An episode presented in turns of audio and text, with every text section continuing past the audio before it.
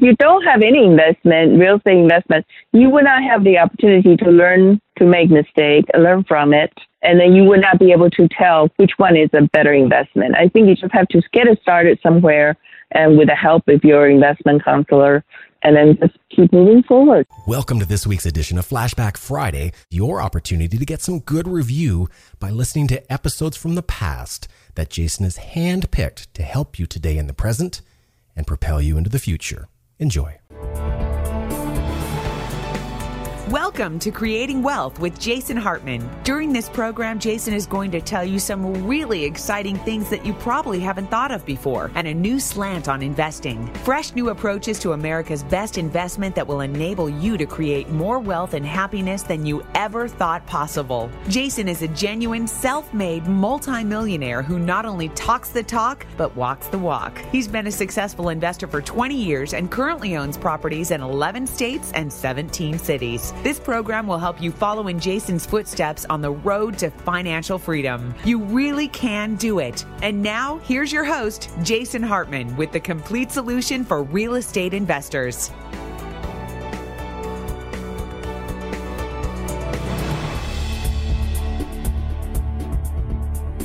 Hey, welcome to the Creating Wealth Show. This is episode number 339. This is your host, Jason Hartman, and thank you for joining me today. I've got Michael here with me to help during the intro portion of the show, and then we have a repeat guest this time, and that is Carl Denninger, who's the ticker guy, and he's going to talk about some of his economic outlook in several ways, and I think you'll find that interesting.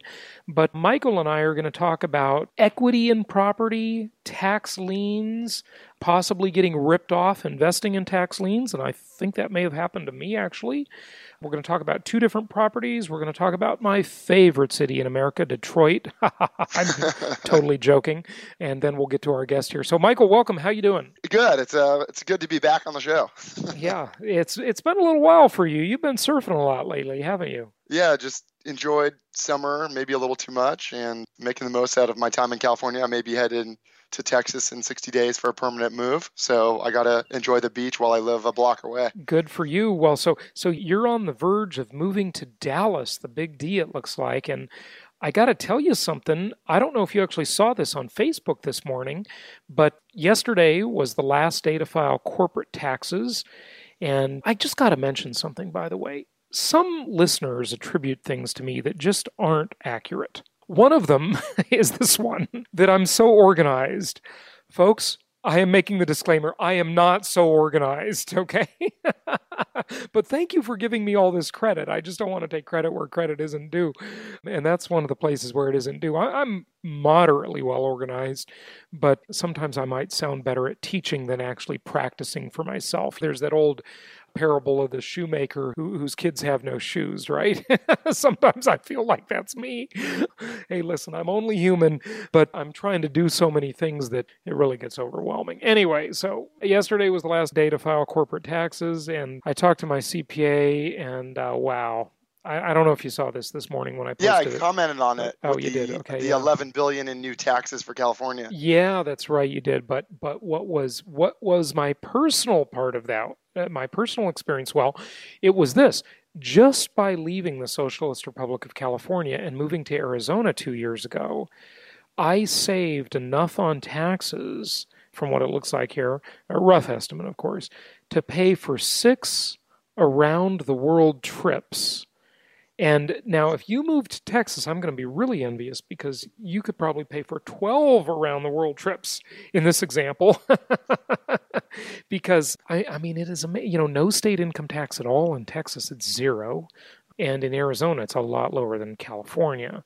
But wow, I mean, just what an amazing difference. What an amazing difference it is. And that money, it's like you don't really get anything for it. I don't know. California is overcrowded, overtaxed, overregulated.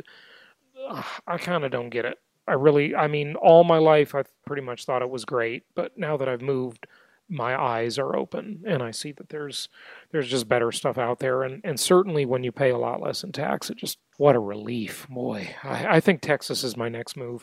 I don't know, but I'll see you out there. Yeah, I might see you there. So why did we bring that up about the Dallas thing, moving to Dallas? Oh, just because we were just making small talk there. Yeah. Yep. Well, yep. Hey, good for you. Yeah, good for you. Good for you. Good for you.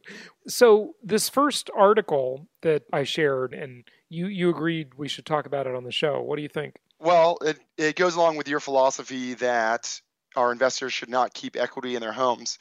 And this is the article from Newser, and it seems just baffling, but a 76-year-old retired Marine lost the $197,000 Washington, D.C. home he had paid in full 20 years ago because he had a property tax bill of $134.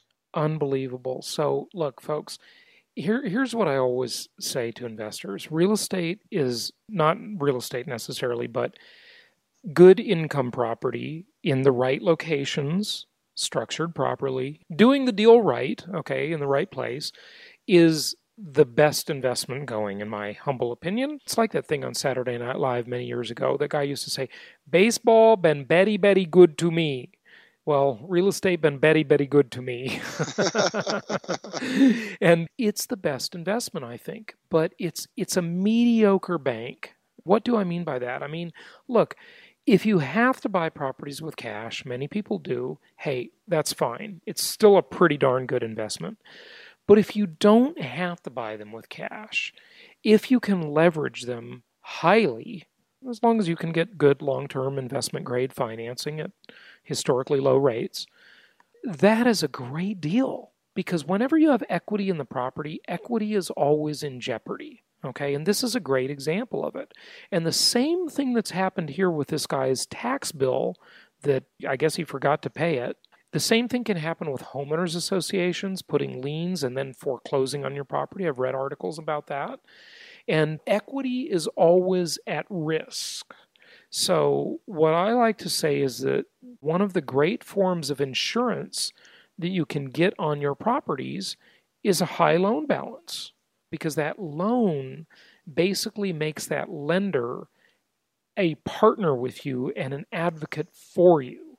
And it makes you much less likely to be foreclosed on, because if someone is out there, you know, like a homeowners association or a tax collector, and these tax liens are sold at auction a lot of times, they're different in different locations, but they're sold to investors, and investors buy these tax liens, and what do they think? They think, well, if this property's got a whole bunch of equity, if it's owned free and clear, if there's no loan against it, hey, if I can foreclose on that tax lien, I'm going to foreclose. Now, on the other hand, if it has a big loan balance against it, they're going to be less likely to foreclose. They're going to be more likely to either pass on it completely or give you a call and try and work with you in some way, right?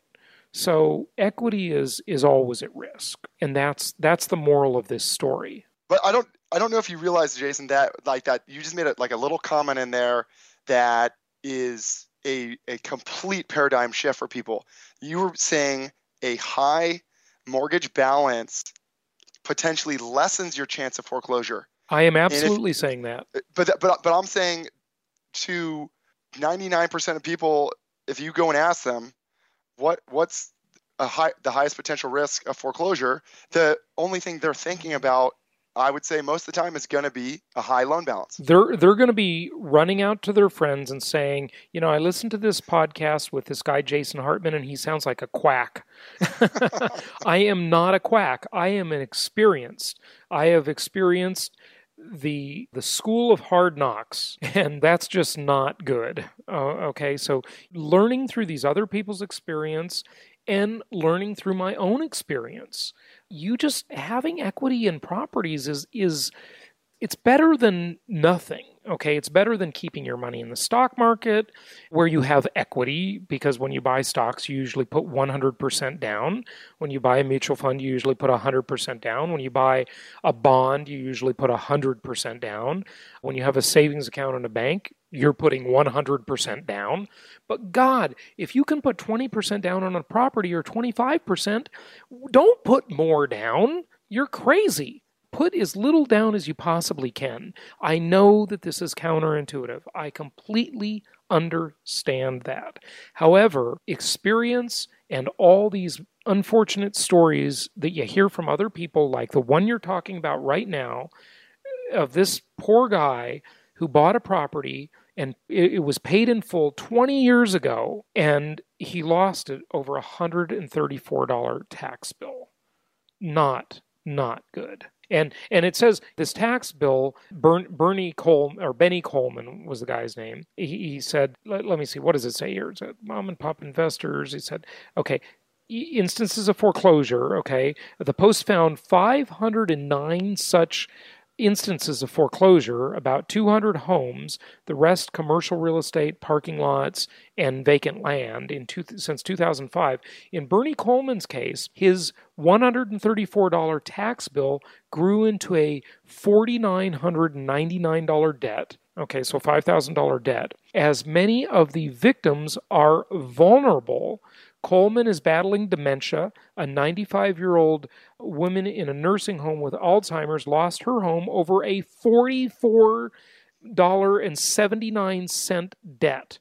This is destroying lives, an urban real estate professor.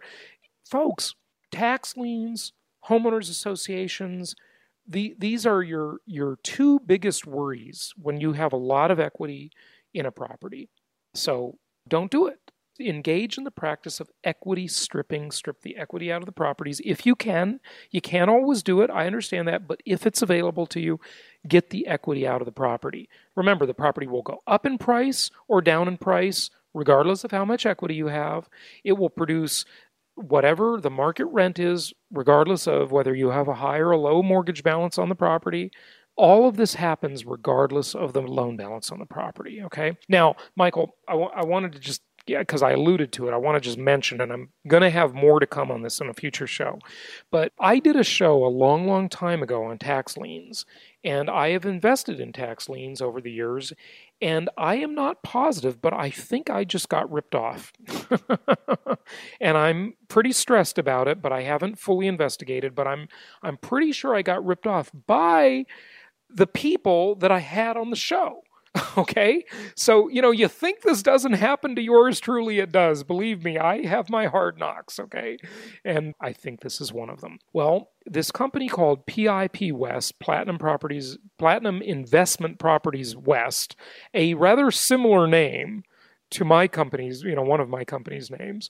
Okay, this is not Platinum Properties Investor Network, which is the name of one of my companies, but this is Platinum Investment Properties West, or PIP West. And the guy I had on the show seems like a really nice guy. His name's Don Fullman, and his partner, Charles Sells, S-E-L-L-S. Well, Charles Sells lives back in, Hilton Head, South Carolina area, and Don Fullman lives, I believe, in Orange County in, maybe Aliso Viejo, California. Well, they told me a couple of years ago that there were 10 tax liens that I owned, similar to this story we're talking about, that I should consider foreclosing on. But they told me I had to send them $1,750 per property to start the foreclosure. Well, they picked 10 of them, and I told them I was uncomfortable sending them all of the money.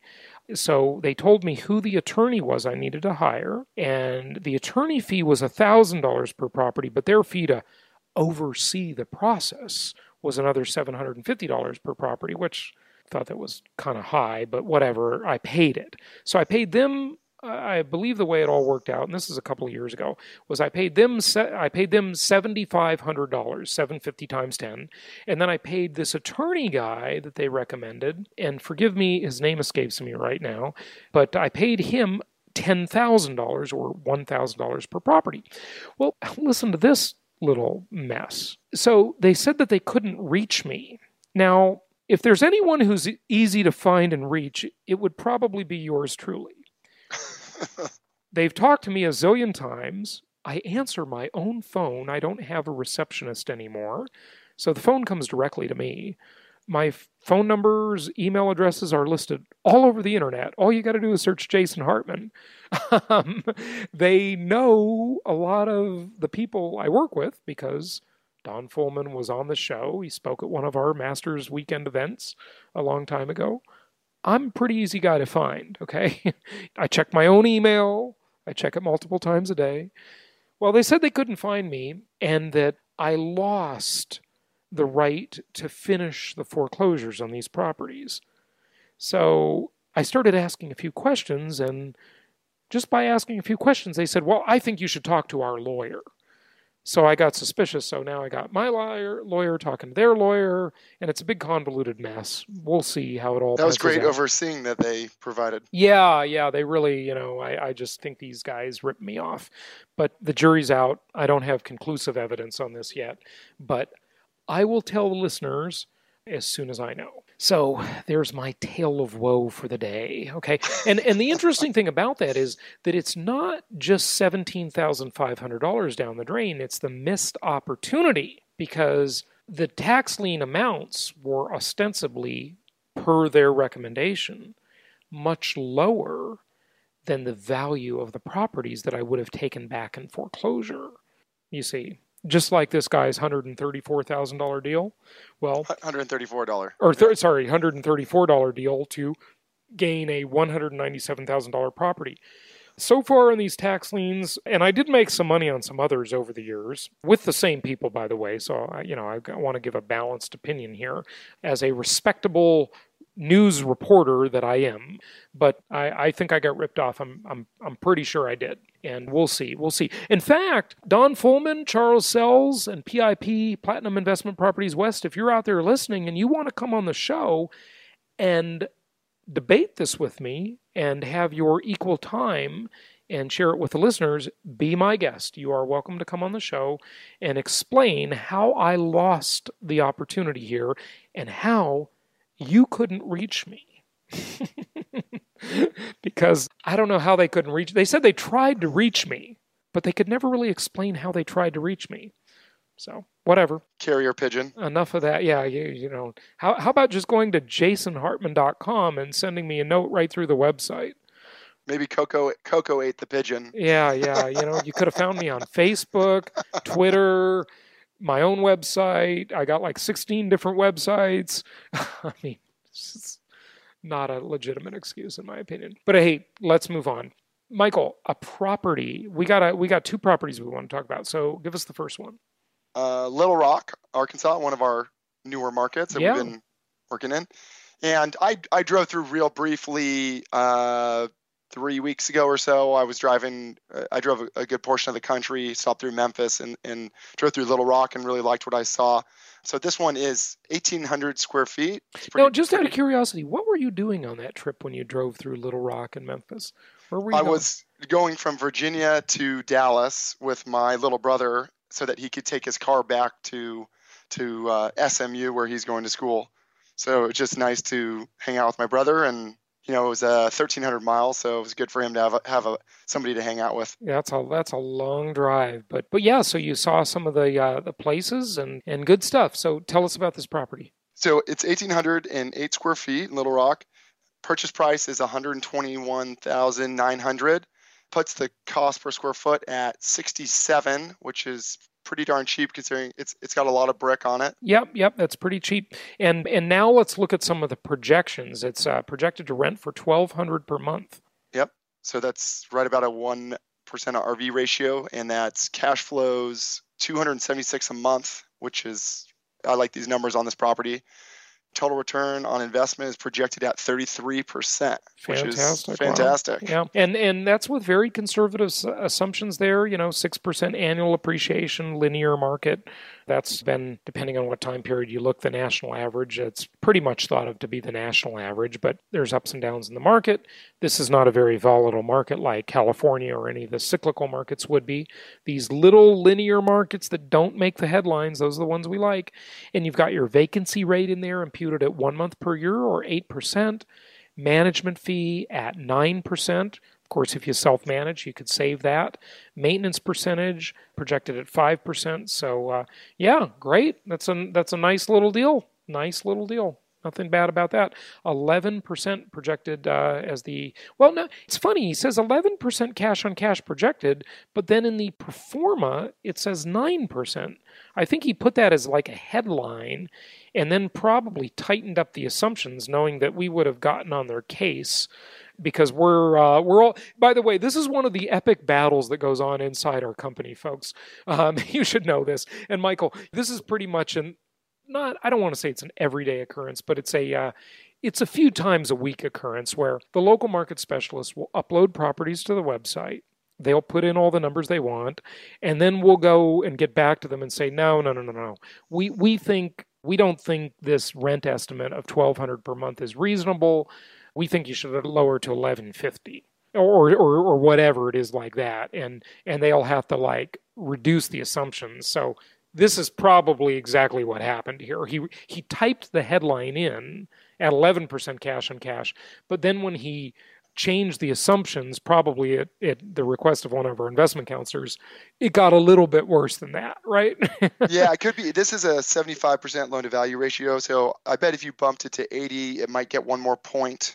On the cash on cash. On the cash on cash, and then there may be some other number in there changed. Yeah, that's a good point. Okay. Well, hey, I think we still have time to talk about Detroit, my favorite city, right? Because we said we would. Well, I want to play a little video for the listeners. And this is one that you found, Michael, and it's a great video. It's really good. And it's 5 minutes long, and we'll pause it at least one time to do some commentary on this before we get to our guest. But this is mind-blowing, isn't it, Michael? I mean...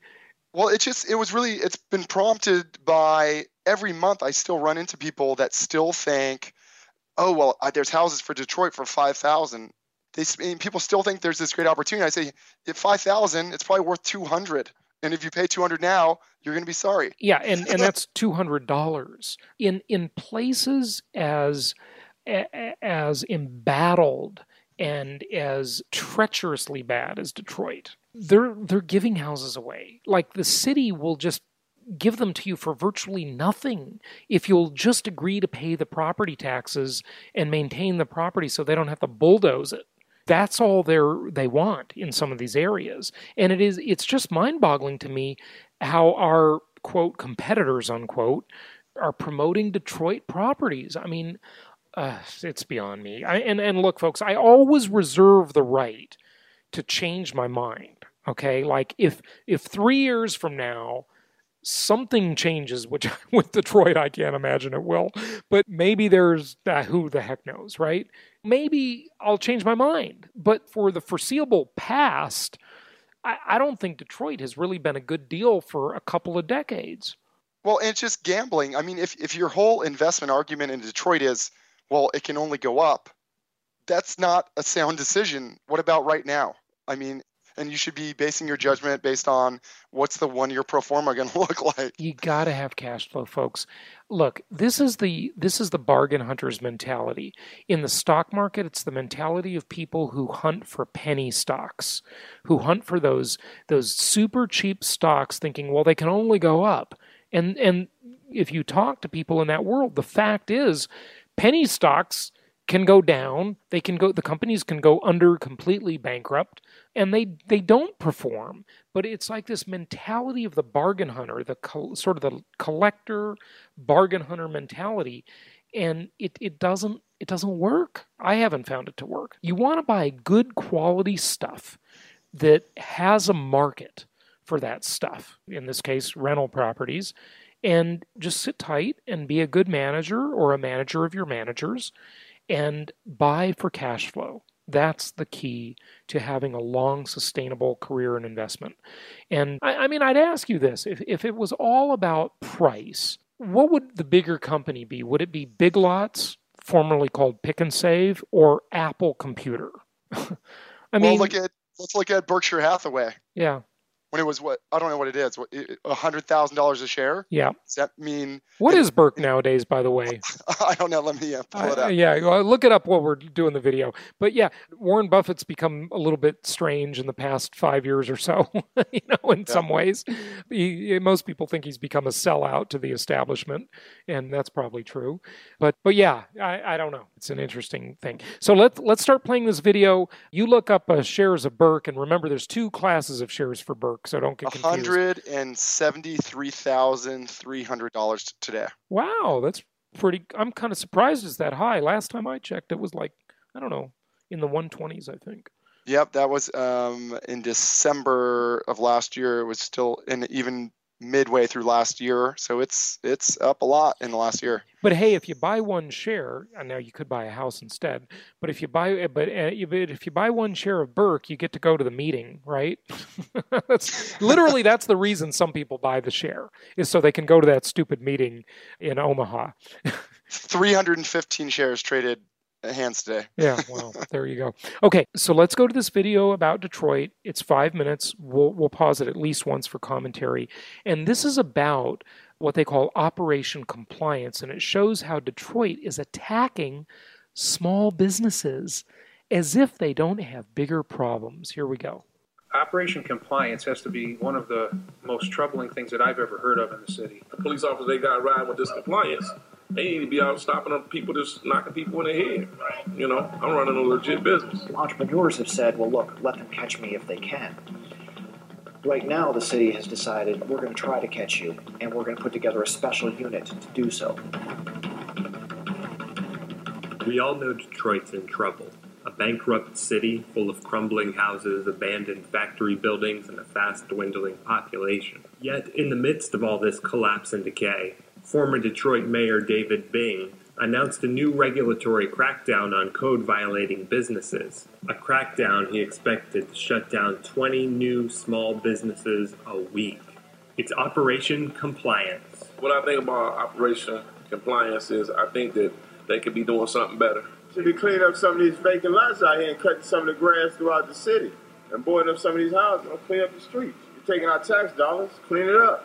These two business owners have managed to keep their businesses open on Livernois Avenue, though many other businesses along the road have been targeted and shut down by Operation Compliance in the preceding months. You know, we call for their services as far as someone breaks in, they never show up, but yet still they want to come and, you know, blackball you and close your business because you might be a little late paying fees or something like that. Unnecessary harassment from the, you know, the city, complaining about our signs out in front of the buildings and all this and that. But they ain't bothering the people downtown with the money, but they're messing with the black communities and the poor people. It is hard to run a business in Detroit.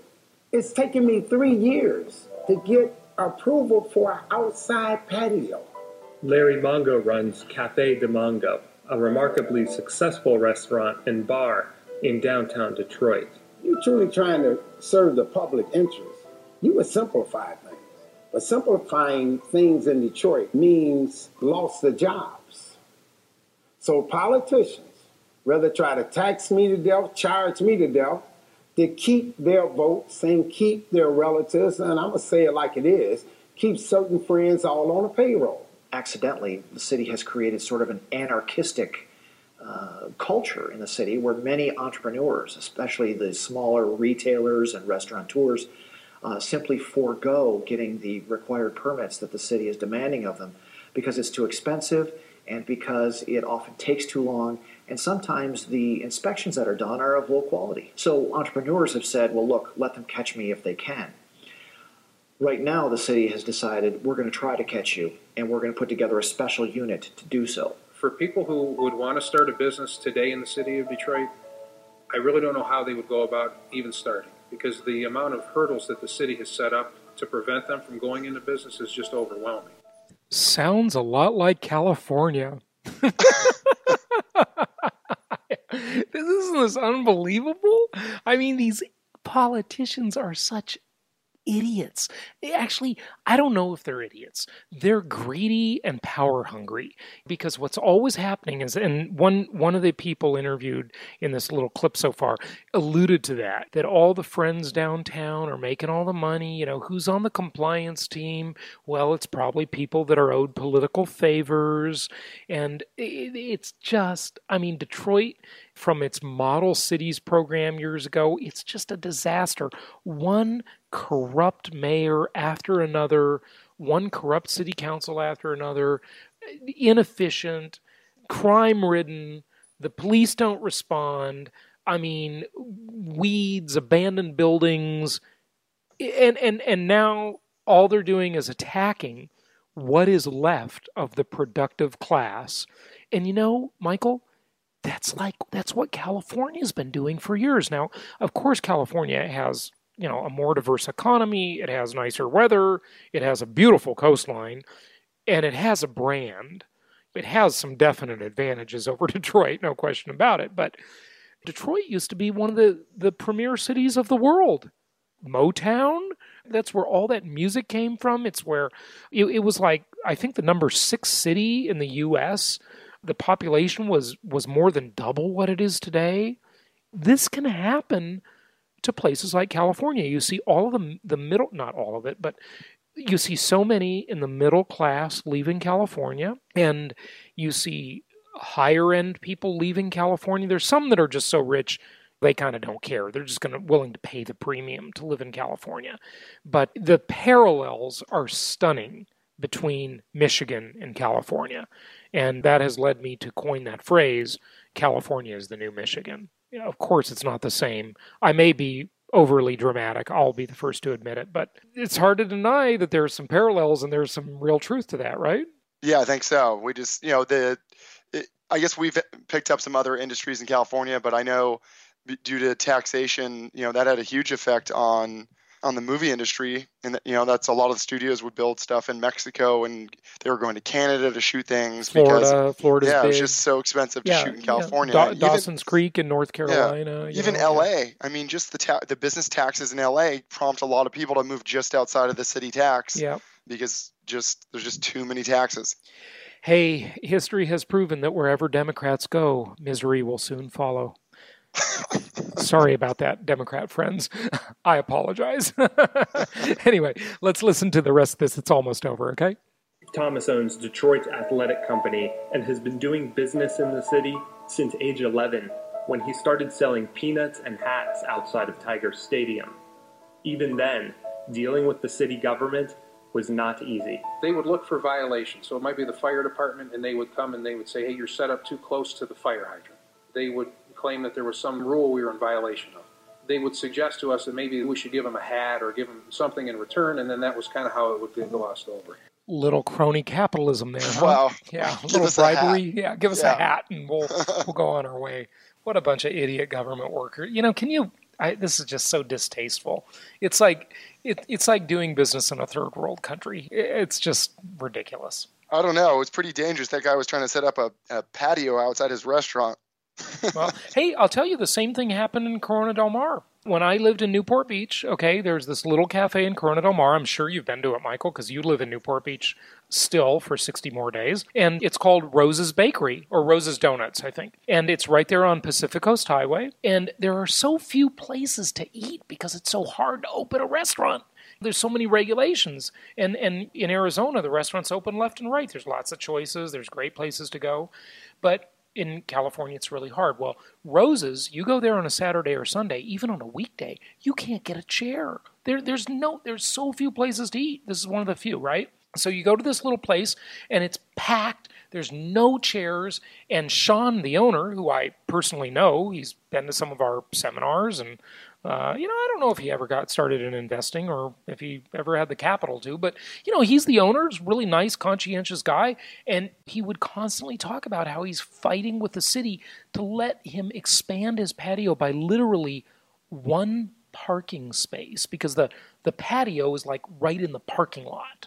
And will you just let me go over one parking space? And they would come in and they would regulate the number of chairs, the number of tables that are kind of expanding into the parking lot. And finally, he got some latitude. I noticed last couple times I was there in California and went to Rose's, he was able to expand his patio a little bit, but it's still too crowded. You still can't get a chair. You know what, though? On something like this in particular, though, like in areas like Corona Del Mar, Manhattan Beach, I was just up in Manhattan Beach.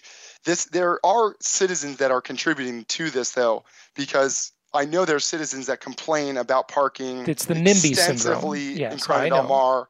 And when I was in Manhattan Beach, I mean, I live on the Balboa Peninsula. Parking is horrendous.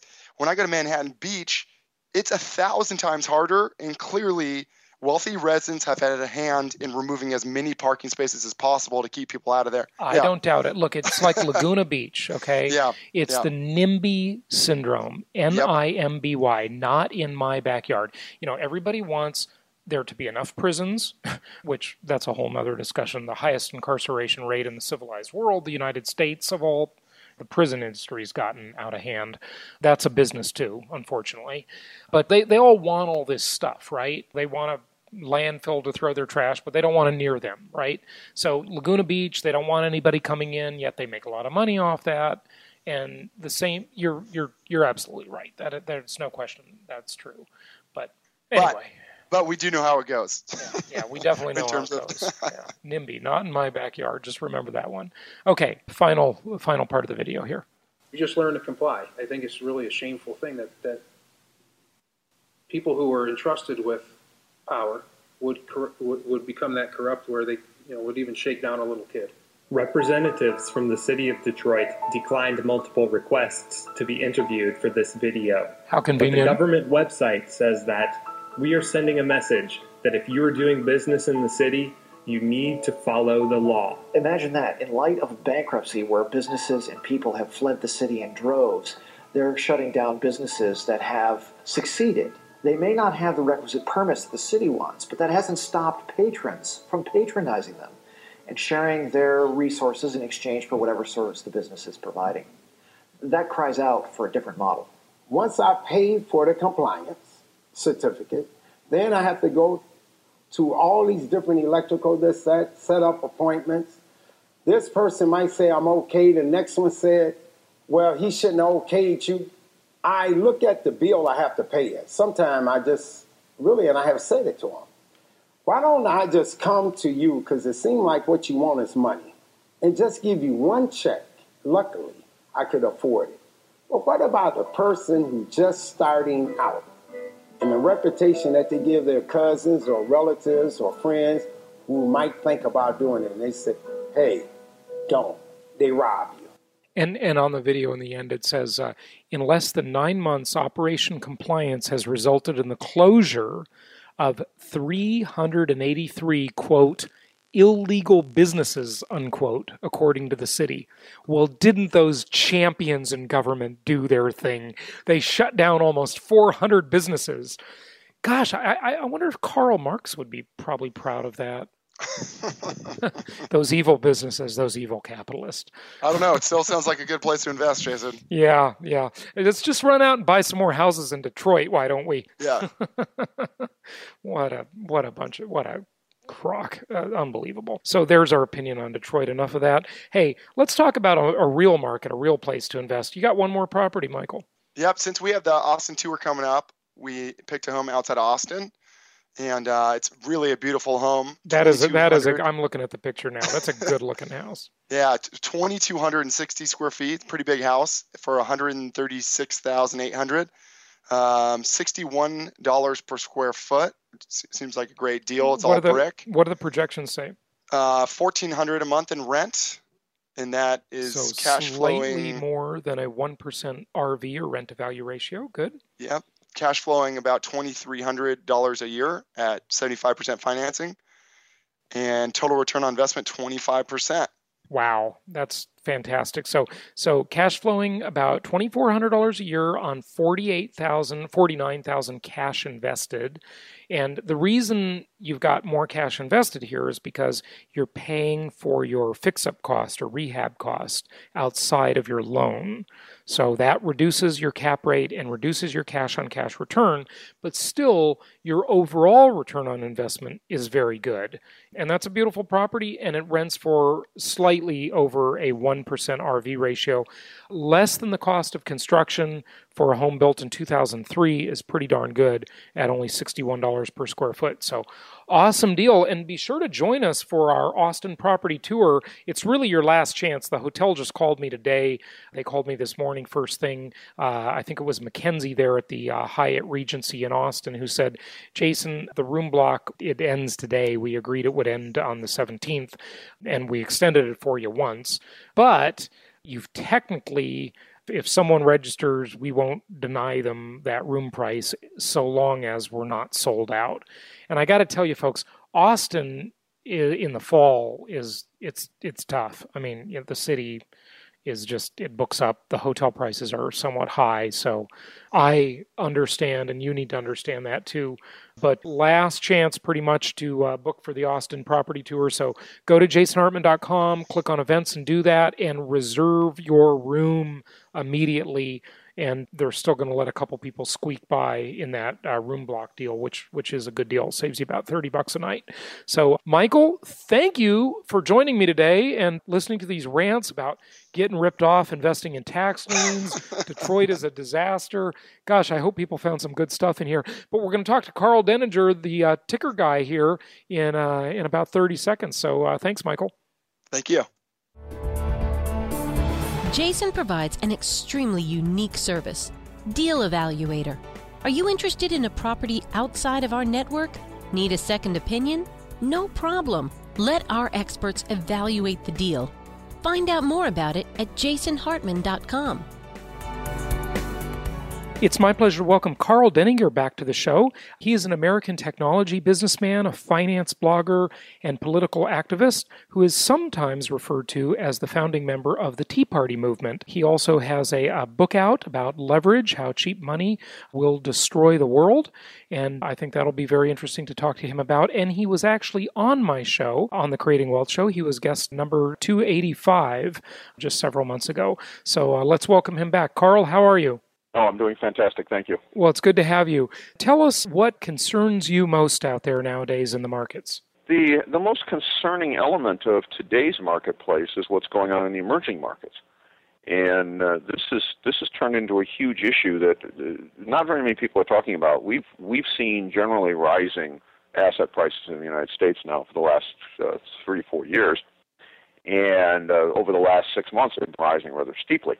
But if you look at, for example, India, their market is utterly collapsing. Their interest rate environment is going haywire. Their stock market is crashing. It's down some 12% over the last couple of weeks. And the stability of their credit markets is in severe question. This is being replicated to a greater or lesser degree all throughout the emerging world at the present time. And then, of course, you have the situation with the peripheral countries in Europe, Greece, for example, which is not over, despite what people will tell you.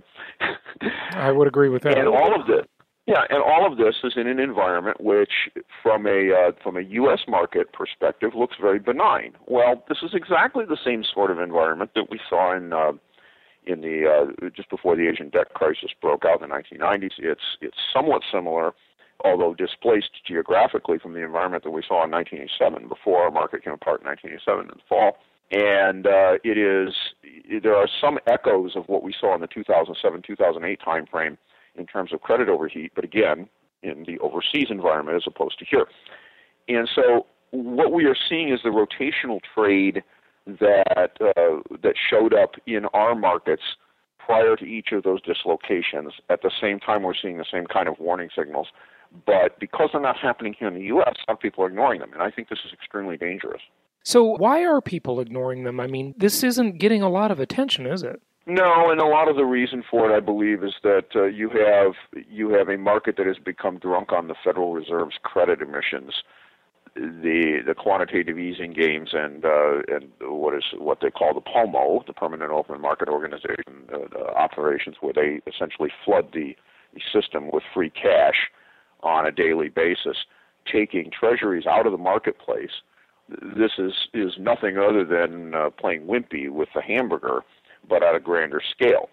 And so the liquidity goes to work somewhere, and it seeks a return, as you know, anybody that has money always does. And lately it has been flooding in the stock market. So anytime that you've seen any sort of a sell-off get going, then in come the people to buy this because, you know, it's a great buying opportunity. Well, this is the same kind of thing that we saw in 2007. In 2007, you had Kramer on TV every night telling you about the four horsemen of the apocalypse that were going to save the world. And, of course, that worked right up until it didn't. And in 1999, we had the same thing. In late 99 and early 2000, there were the 10 stocks of the new millennium that everybody was touting. And of course, of those, I think there are 3 that are still in business. So this is the same kind of idea that we've seen time and time again. It is the usual, suspension of disbelief, if you will. The idea that a company like Amazon can make a couple of cents a share and sell for $290, a crack, and that we don't need to make a profit today. We're investing for tomorrow, and someday we'll get done doing this. And after we get done making these investments, and all of this money that we are spending here will end up being returned in some form or fashion to shareholders. The problem is that you're making the assumption that day ever comes. Yeah, well, with some internet companies and big brands, they seem like they can keep kicking that can down the road for a long, long time. And the U.S. keeps kicking the can down the road. We just print more fake money out of thin air, and you don't even have to print it anymore. It's electronically created, which is even worse. And at some point, I mean, the chickens have to come home to roost, right? Yes, they do, and the problem that most people have some trouble getting, although they see it in their daily lives, they just don't connect the events together, and that is that the difficulty in making ends meet and the pricing of things, the financialization of everything in your life gets to the point where you're essentially charging your groceries. And at that point, the end is near because, of course, what do you charge after your groceries? That's the last thing that's in your budget that you could actually afford with cash. We don't shop for the price of cars anymore. We shop, $2.99 for the payment, right? That's what it costs a month. Nobody talks about how much the car costs. We don't talk about how much the house costs. It's how much is the payment. We don't talk about how much our cell phone costs. Your cell phone is $50, $60, $70 a month, $100 a month. Same thing with your cable television. How much is a month? How much is, what is the payment? It is not how much is it anymore. It is how much is the payment. And what this reflects is a 30-year-long secular decline in the rate of interest, the cost of borrowing money. And so at the personal level, this is bad. But at the corporate government level, it is extremely destructive because corporations and governments, as a general rule, never actually pay off their debts. They just roll them over. So from one day to the next, we just roll over, whatever comes due today, we just reissue tomorrow. And as long as the interest rate tomorrow, when we roll that debt over, is lower than it is today, the illusion continues that we are spending less as a percentage of revenue in order to service this debt. The problem is the principal amount continues to increase. And so as long as that trend is able to be maintained, everything's fine. You seem to be solvent. You're able to make your debt payments, and nobody seems to have any problems. Then we get to the point that interest rates get to zero, and one of two things mathematically has to happen. Either rates have to flatline at a very low rate, at which point there is no more financialization. There's no more turning of the crank that helps you. Or the more likely scenario is people perceive the credit risk now comes back into the game, rates back up and go the other direction. The secular trend shifts from declining rates to rising rates. And now, all of a sudden, everybody that's out there and over-levered and over the front of their skis goes under. If you look at a chart of long-term interest rates, take the 10-year treasury, for example, or you can take the 30-year mortgages if you want. It doesn't matter. They look pretty much the same, and you graph them out. You will find that every major dislocation that we've had in the market over the last 30 years, 1987, mid-90s, the Asian debt crisis, the 1999-2000 crash in the NASDAQ, the 2007-2008 blow-up in our markets, in the housing market, every one of those was preceded by a shift, a cyclical shift in interest rates from lower to higher. You look at the 10-year curve, you will see that the 10-year curve turned up in front of every one of those events. And the reason that precipitated those crashes is that those people that had too much leverage on, when the cost of rolling that debt and refinancing went up, they couldn't make the payments and they went out of business. Now what you have is a situation where the secular trend is going to be the opposite. It's going to be rising rates with periodic times that you have cyclical downtrends. All right, so the problem here is that in a secular upward moving environment, if you take on debt, you're in trouble. The more debt you take on, the more trouble you're in, instead of the other way around. So we're going from a market and an economy where financialization is profitable to one where it's suicidal.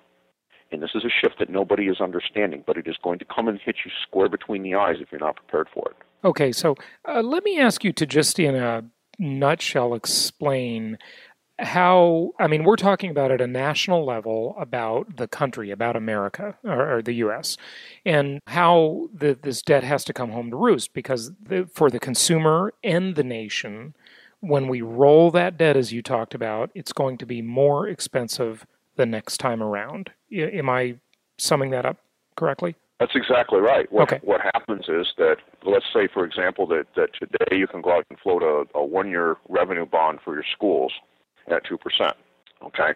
And that's because today the short-term interest rates are very low, and the risk of your school system not being able to pay because it doesn't collect its taxes from your house, from your property taxes is pretty low, and so the interest rate's pretty reasonable. Well, next year when you go to do this, they will probably be 2.5%. Then it'll be 3, then it'll be 3.5, then it'll be 4, instead of going the other way. So what this means is that if you don't actually pay it off, if what you try to do is just pay the interest, the carrying cost goes up instead of down. And what we have lived on for the last 30 years is the opposite, where you've always been able to roll the debt, and the carrying cost has always decreased. So you could take more debt on without actually increasing the number of dollars numerically that you had to lay out. That is no longer going to be the case. Right. So here's, and sensibly, economically, mathematically, I couldn't agree with you more. However, and this is what I want to run by you, at the national level, Carl, does the U.S. even have to play by those rules? I mean, it would seem that they do, but I have a bit of a theory as to why the U.S. is almost immune to rationality as a country. No, the U.S. can't get away from this mechanic. I mean, they certainly think they can, and for a period of time, it appears that you can do so. But that's the same sort of situation that that Ally Financial, formerly called GMAC, thought that they could get away with for a period of time as well. It's what Lehman Brothers thought they could get away with for a period of time. It's what everybody thinks they can get away with for a period of time. And it appears to work for a while. But remember what happened to Lehman Brothers. Lehman Brothers was running along just fine until one fine day, about a month before they went out of business, actually, and this was in the Valukas report. It was in the formal forensic write-up of the bankruptcy. Very dry reading, but very well written, by the way. And the gentleman who did it is someone that I am somewhat acquainted with, and he's extremely sharp. Lehman went to Citibank to do a tri-party repo transaction, or absolutely ordinary overnight financing transaction. It took them some collateral and said, "We want cash to because banks have to settle their accounts every night with their customers, right? Somebody comes in and they want to cash this investment, they want to invest this. There's always cash floating back and forth between these firms. And Citibank took a look at their collateral and said, "That's trash. What else do you have?" And Lehman's answer was nothing. Fair enough. So everything you said is about functioning in a normal, well, not normal, but a rational market where you have counterparties and regular motivations and so forth. So what I was getting at, and hang on for just a sec, let me just run this by you, okay? You might find this kind of interesting. So what I'm getting at is I completely agree. I mean, the U.S., maybe not on the balance sheet, but certainly on the P&L is insolvent, okay? I mean, this is absurd. Than what we've had going on for the last couple of decades, and especially the last 5 years. I mean, it's beyond absurd. Okay, we are spending ourselves into oblivion. However, when you go beyond the economics of it and you look at the military, the position of the U.S. in the world, the reserve currency status, which, granted, there are many countries that don't think we deserve that anymore, and they are right. But the question is, will we ever give it up? I mean, look, at the end of the day, when push comes to shove, the guy with the biggest military And the biggest economy, even if it's built on a house of cards, is probably still going to get their way. And that's why I'm saying that this isn't a real game. It's again, there's more to it than just the numbers. Well, of course there is, but you need to, at the end of the day, 2 plus 2 still equals 4. And what we have in this country is essentially a confidence game, just like all economies and all currency systems. They've got to be built on confidence, yeah. Right. The entire our markets, our stock market, all of this is built on a confidence game. Why did not the market crash when the NASDAQ went dark for 3 hours? And the answer is because confidence was not lost. There was a belief that that it was a technical glitch and it was not the end of the world and things would be fine. And it turned out that this time things were. Okay, as long as confidence is maintained, everything's okay. But we whittle around the edges of this every day that we continue this charade, because we continue to drive up the cost of living for ordinary people, the cost of going to college, the cost of going to see the doctor, the cost of buying a pound of steak. It's absurd. And as we squeeze from the bottom, we eventually get to the point where the people at the top have higher and higher demands for tax rates. And the only alternative to jacking those taxes up, which eventually people will simply say, you know what, and this happened back in the 1970s and, in the 1960s and 50s, people got to the point where they got to that 90% cutoff and they just said, I'm going to go to the beach for the rest of the year. Right, yeah. Okay, absolutely. I'm not going to work and keep 10 cents of every dollar that I make. I've had enough. I'm going to go live the life of luxury, and you can go stick it, Uncle Sam. And that's a perfectly logical thing to do. People start to ask the question, how much is enough?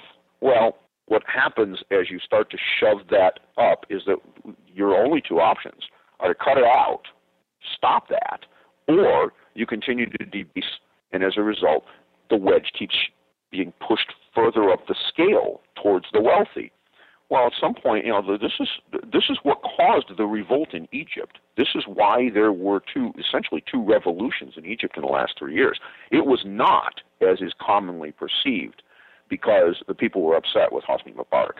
The reason people rioted is because they were hungry. You saw a doubling of the cost of living over there in the space 18 months. Well, when you have nothing in your belly, it's very easy to talk you into picking up a rifle. No question about it. Yeah, I completely agree.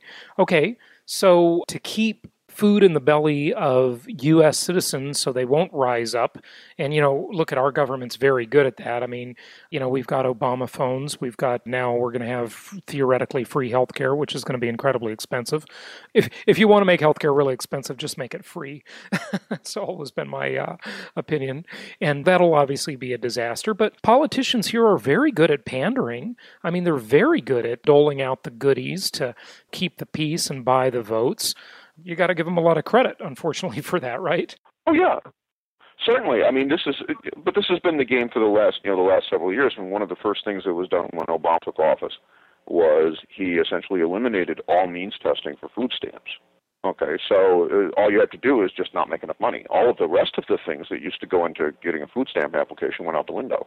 So now you have people like this guy that was on television a couple of weeks ago that is in perfectly good condition. He can work if he wants to, but he's out in California and he collects food stamps. Oh, yeah, that guy. I remember him on Fox. They did a great story about this guy who feels completely entitled to just collecting food stamps and sitting at the beach and picking up chicks all day and partying. And so just unbelievable. I mean, the abuses are just absurd. But that means that it ultimately, when more and more people tip to that side of the scale, then the production goes down, the innovation declines. At some point, everybody just says, hey, why knock myself out, right?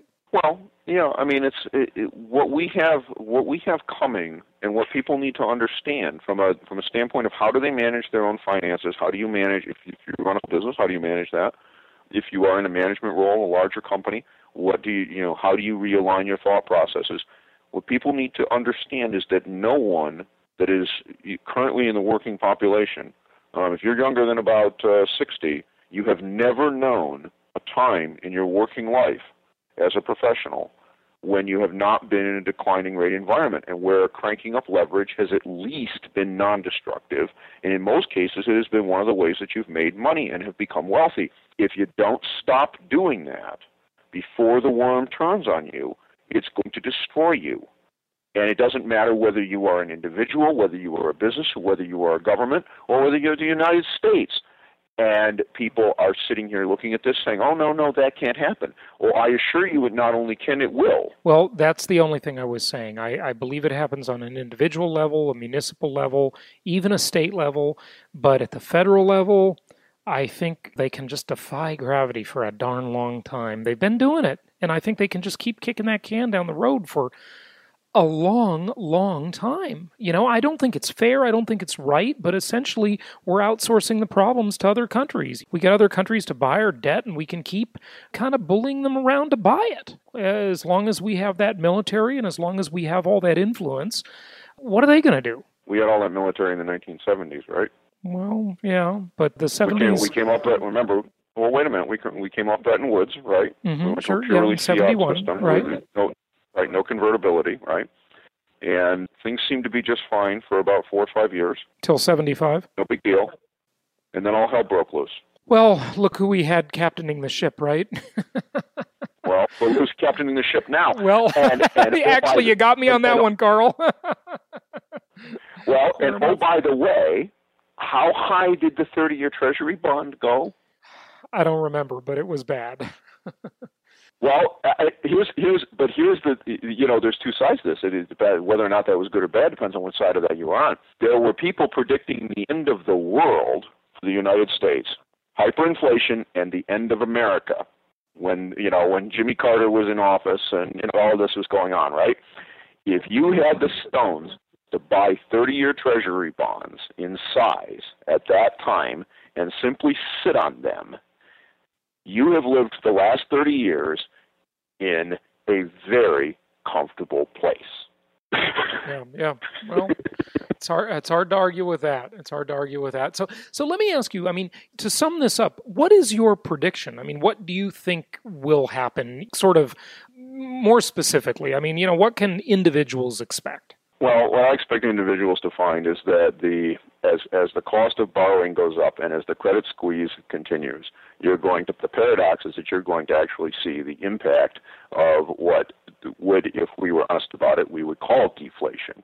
The reason we won't call it that is because we didn't call the inflation. We didn't call the S&P 500 going from 150 to 1,600 inflation. We didn't call the price of houses going from $30,000 to $300,000 for the same house inflation. And so we won't call the reversion to the mean. We called it appreciation. Yeah. Yes, we did, didn't we? Yes. So call it depreciation if you prefer, because that's what's coming. The price earnings multiple will compress.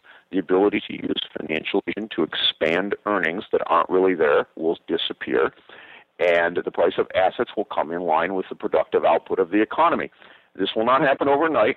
It will not happen overnight. So the cycle, if one is looking at a, say a graph with the X and Y axis, right? Time on one side, asset prices on another.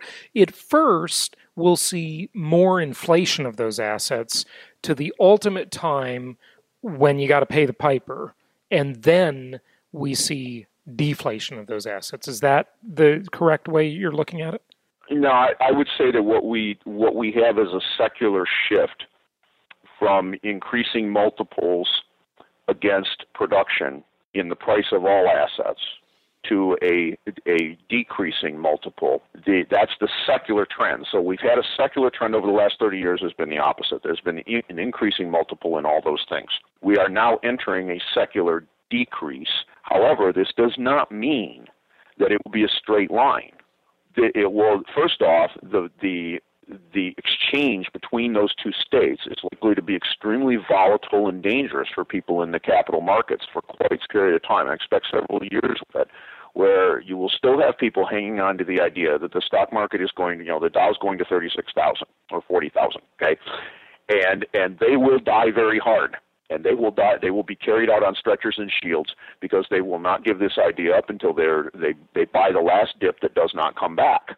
The same thing is going to happen to the price of other assets, but it's not going to be a straight line. The same thing is true. It's going to be true with bond yields and credit. It's not. But again, it's not a straight line. So what you have to look at as an individual is, if you are over-levered now, you want to get out of that situation if you can. If you get trapped, you will probably get an opportunity. But the problem is that you don't know how far the market's going to move before that cyclical counter trend in the secular change occurs, and whether you can stay solvent long enough for that to happen and to take advantage of it and get out with your hide intact is an unknown. What we have right now is a market that is extremely unstable in all respects. We just had a housing number, a new home sales number that came out that was absolutely terrible. Everybody was been running around for the last 2 months telling us that the shift in interest rates, which has been small in percentage terms, okay, in percent of change terms has been very large, but in percentage terms it's been very small. We've had everybody telling us that this is not a big deal, it's not going to hurt the home cycle, it's not going to hurt the housing market, it's not a big deal. And then all of a sudden, whammo, here comes a figure that is massively off plan. So give us a time frame on this if you could. I totally understand it's a prediction. Nobody really knows.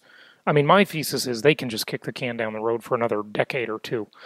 But you don't seem as optimistic as I am. I mean, and I say optimistic with biting my tongue. I don't think that's optimism. Right. I think it's ridiculousness. I just think they can get away with it. I don't. I believe that we're going to see a turn. And my thesis a year ago said that this year we would see something come out of either the emerging markets or Europe, and I thought it was coming from Europe. I may actually be wrong about that. It may come from India. But it's the same problem, okay? And it's a global liquidity squeeze. Because of the interconnectivity, we will not be able to escape the impact of it coming over here into the United States. And I expect that we're going to see the start of it. But the worst part of it, the part that really bites into people's backsides, is not going to come for another year or two, maybe even a little more. But I do believe that the eye of the storm, if you will, the center of the hurricane, is pretty much, we're seeing that eye wall on the horizon coming from the other side. This is a global issue, obviously. It's not just the U.S. And believe it or not, I mean, I know we probably disagree on this a bit from our conversation here, but I think the U.S. is in a pretty damn enviable position, to tell you the truth, not by the numbers, not by the ridiculous spending and the debt levels, but by the brand name, the Brinks truck mentality. Investors around the world have always looked at America as the Brinks truck, safe place to keep your money, safe place to keep your capital, your assets, rule of law, which, of course, the Constitution's getting trampled on left and right. I'll agree with the Tea Party on that for sure. Biggest military, et cetera, all the things I pointed out. So the question is, the capital has inflows and outflows. I mean, if Europe continues its collapse, which it most surely will, I got back from Europe 2 weeks ago, and I got to tell you, Spain is a disaster. Obviously, Greece is. Right. You've got Ireland and Portugal and Italy. They're all messed up, too. And the more socialist, better off-seeming countries, they're not so great either, okay? But, and then obviously everything you said about India. But so will capital flow out of those places because they are worse off than we are? And where will it go? I mean, I've got a friend who lives in China who thinks China's like the greatest thing. He's American. And it's like I keep sending them articles about all the Chinese millionaires that want to move to America, that want to move their money to America, that want to get their money out of China. It still seems all about the U.S. That's where the capital flows. I mean, foreign direct investment here it's phenomenal. No? Am I crazy? No, you're not. For a period of time, you're spot on. Okay, we have benefited tremendously over the last 6 months from those capital flows. As the European situation, the Chinese situation, you look at their PMI or their production numbers and their, all of their economic indicators, they've started to turn a little bit, but the last 6 months have been absolutely awful.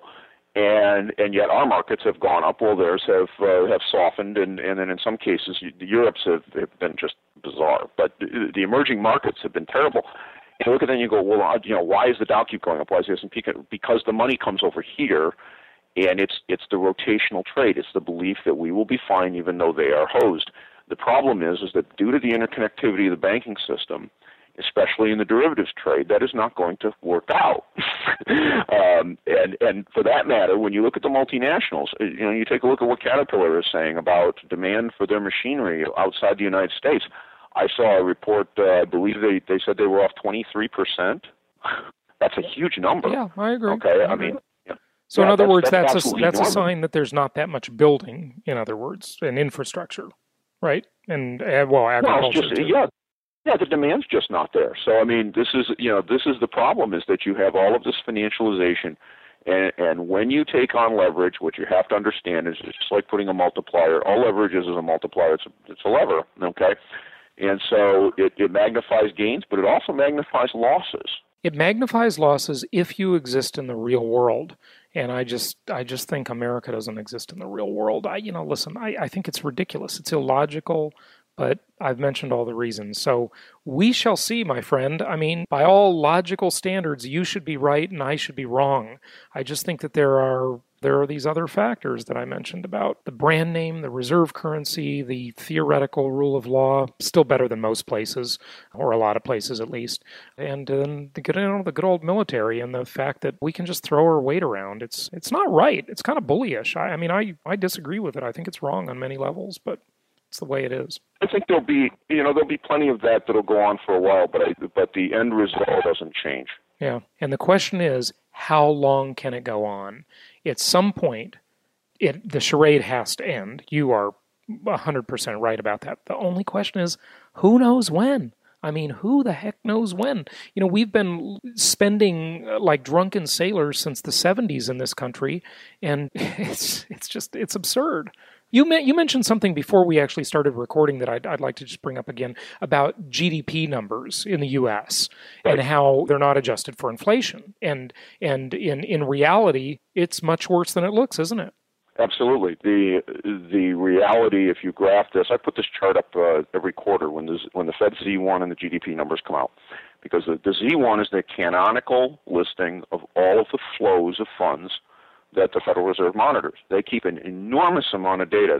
Their data cycles all the way back to 1953, so it's extremely complete and allows you to look at the trend in things over very long periods of time, which is really nice if you're doing analysis. But when you look at that, you plug all this stuff in, drop it into Excel, and start running some charts on it. What you find is that from 1980 until 2008, there was not one 3-month period where our output, our GDP, increased faster than the debt in the system did. And in fact, at the height of the bubble, just before it blew up in 2007, we put $6 of credit into the system for every dollar of output that we added. Now, when you think about that, that's particularly insane, because what that is all rollover. And the reason it's all rollover is because every dollar that you borrow, you spend on something immediately. So it gets counted in GDP. All right. So if I'm borrowing $5 more than I am producing, then in fact what I'm doing is just rolling over old debt furiously to try to keep somebody from calling a loan and me going out of business. Oh yeah, yeah. It's kiting, basically. Yeah. It's essentially check kiting on a grand scale.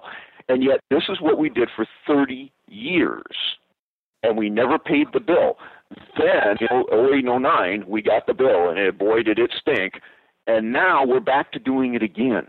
History repeats itself, my friend. It's just mind-boggling. Yeah. It's just mind-boggling. Well, hey, Carl, very interesting and lively discussion. Give out your websites, if you would. I mean, market-ticker.org, where you do the commentary on the capital markets. But tell people where they can get your book or any other resources you'd like to give out. Yeah, the book's called Leverage, How Cheap Money Will Destroy the World. Amazon and all the other usual suspects have it.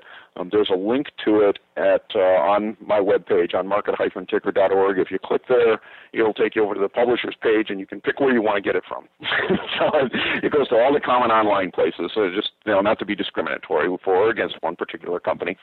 And then there's going to be a new offering coming in the next few months. So if you keep your eye on the ticker, you'll see an announcement on it. Okay. You want to give us any clue? Boy, you can't just leave us with that. You got to give us a clue. I have something in the pipe, but unfortunately it's not announced yet. It won't be for another couple of months. There's some software and systems work that has to be done before it's ready. Fantastic. But it is related to analysis in the markets. Good stuff. Well, hey, Carl, thanks for joining us again today. We'd love to have you back on the show for a third time in the future, and call us anytime something comes up, and maybe we ought to bet $10 and see which outcome. Well, that $10 won't be worth worth anything by then.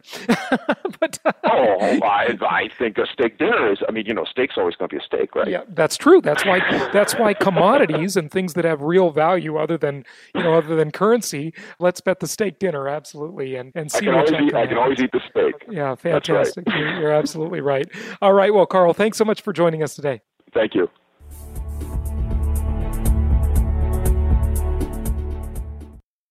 This show is produced by the Hartman Media Company, all rights reserved.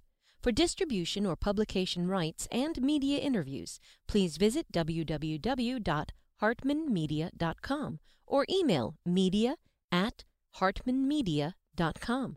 Nothing on this show should be considered specific personal or professional advice. Please consult an appropriate tax, legal, real estate, or business professional for individualized advice. Opinions of guests are their own, and the host is acting on behalf of Platinum Properties Investor Network, Inc. exclusively.